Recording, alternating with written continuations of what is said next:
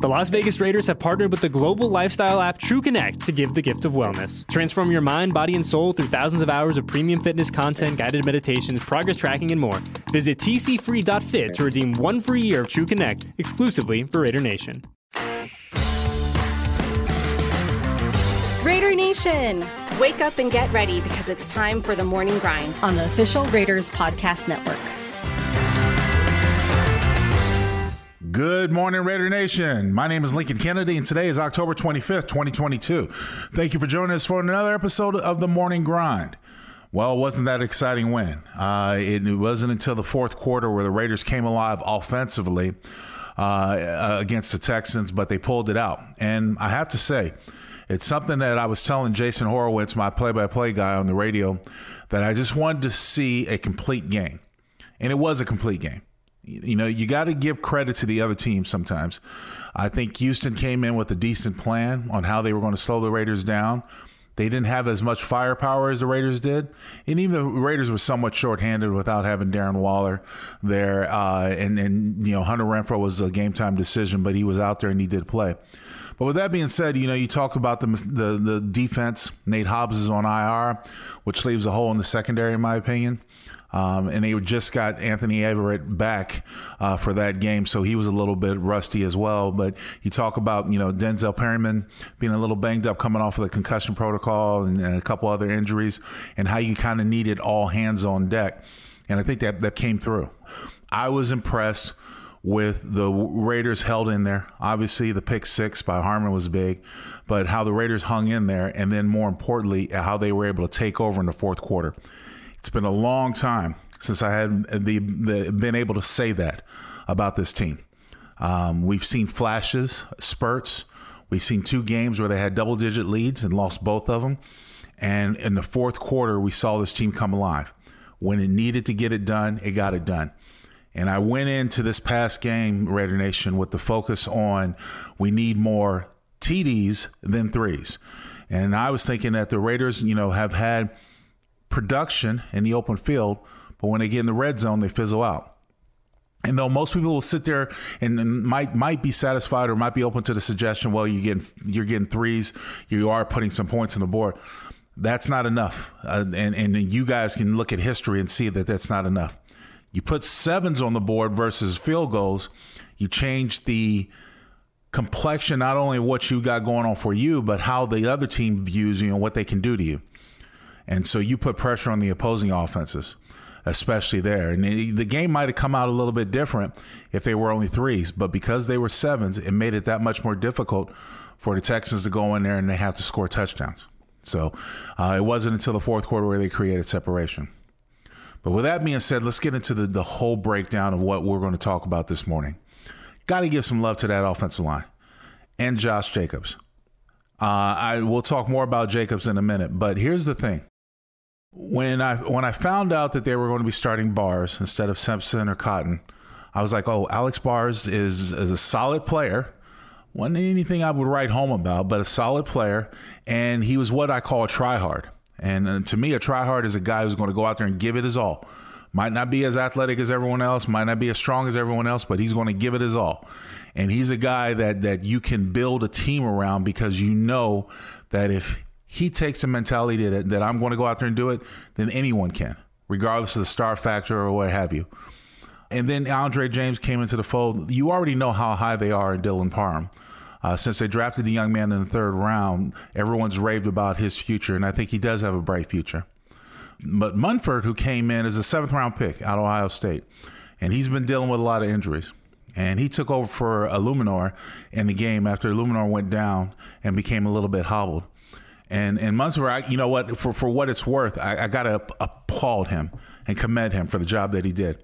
There were some times they put him out on, on an island alone to protect and and earlier in the season when that's happened hasn't necessarily been good. I can't recall the game that they gave up a sack, but the guy he turned his shoulders too quickly. I think it was the Tennessee game. Turned his shoulders too quickly and ended up giving up a sack, but he played well against the Texans. You already know what you have in Kolton Miller, so it's, it's not even worth mentioning. But collectively, with the offensive line and the addition, or the you know uh, coming back into the fold is Foster Moreau, the the the ability to the do the type of run plays they did. Not only run between the tackles, but they were able to get the big boys outside. Both Munford and, uh, and Miller were able to get on any outside of the perimeter and block smaller guys. That's that's very impressive, and and, and it's impressive because this offensive line collectively has had to had take some time to be put together, and I was impressed thoroughly with the game that they played. Uh, you're going to have your breakdowns every now and then. You're going to give up your miscues. There's going to be you got to you know, commend the other team. Those guys get paid too. But when you go out and you put together a, a, total performance, I thought it was solid across the board for the offensive line. I'm tipping my cap to them. And then that leads me to my next point. When we talk about Josh Jacobs, you know, coming into this year, the Raiders had some big decisions they had to make. Now, obviously, in that first round a few years back, the Raiders took Clelin Ferrell, took Johnathan Abram, and Josh Jacobs. All first rounds. All first had first round options if you if the team wanted to pick up.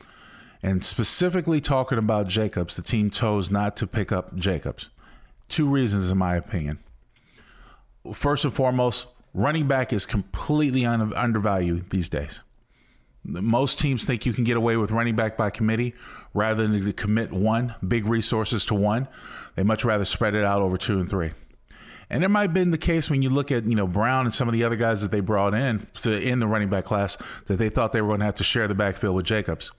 But since the beginning, and this goes back to even preseason when it didn't count, but it did count, if, if that makes sense, Raider Nation, because you saw Jacobs running with a fierceness, a determination, a, a, a ferocity, and and just he he wasn't going to be brought down easy.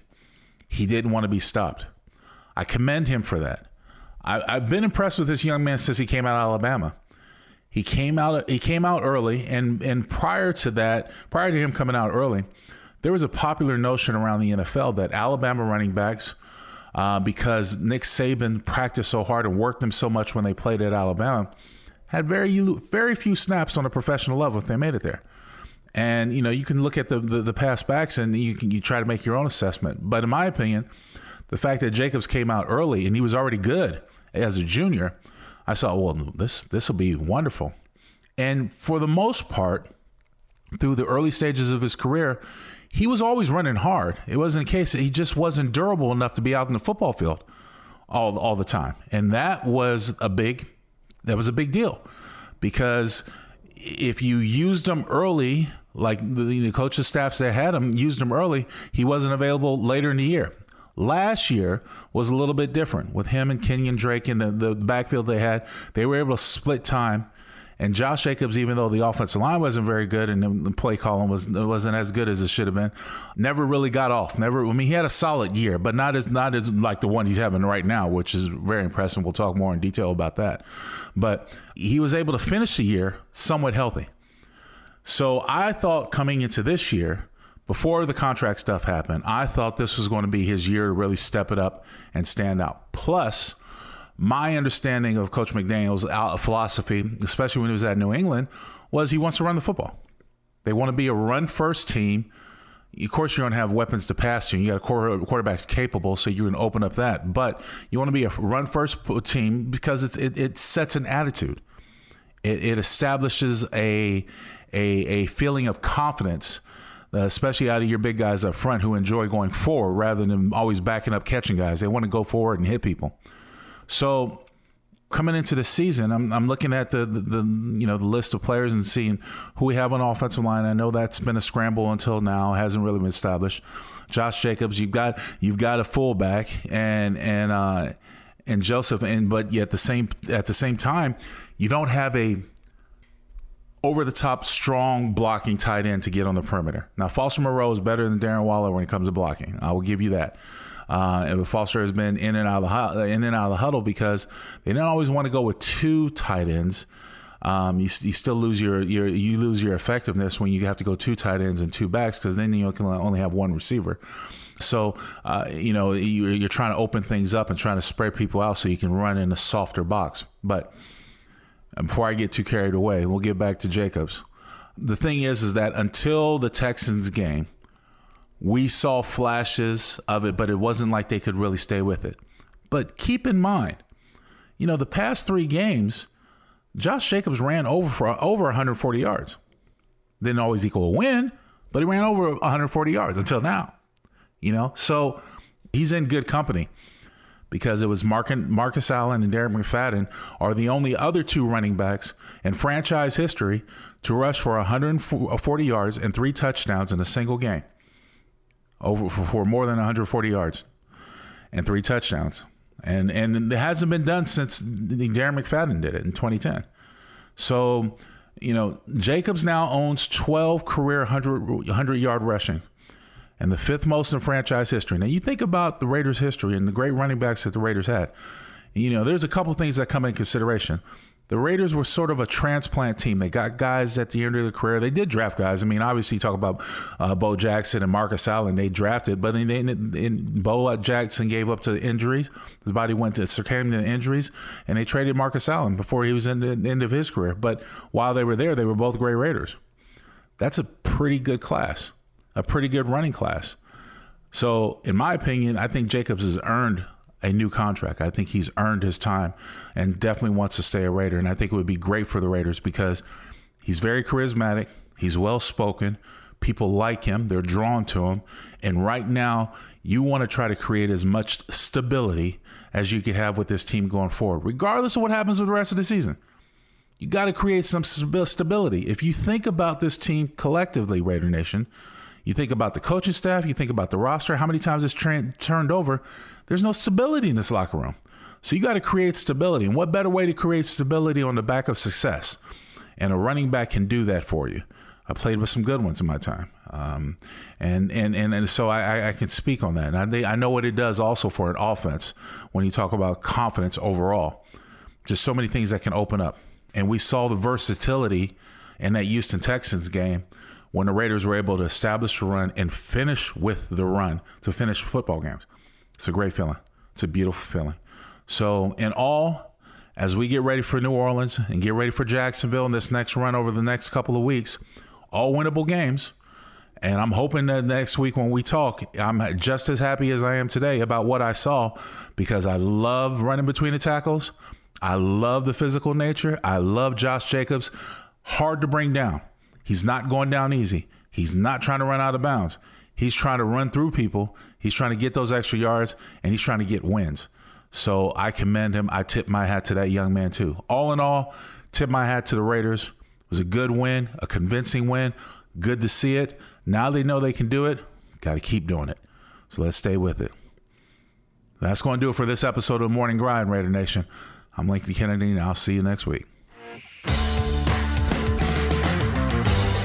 Thank you for listening to another episode of The Morning Grind on the Raiders Podcast Network.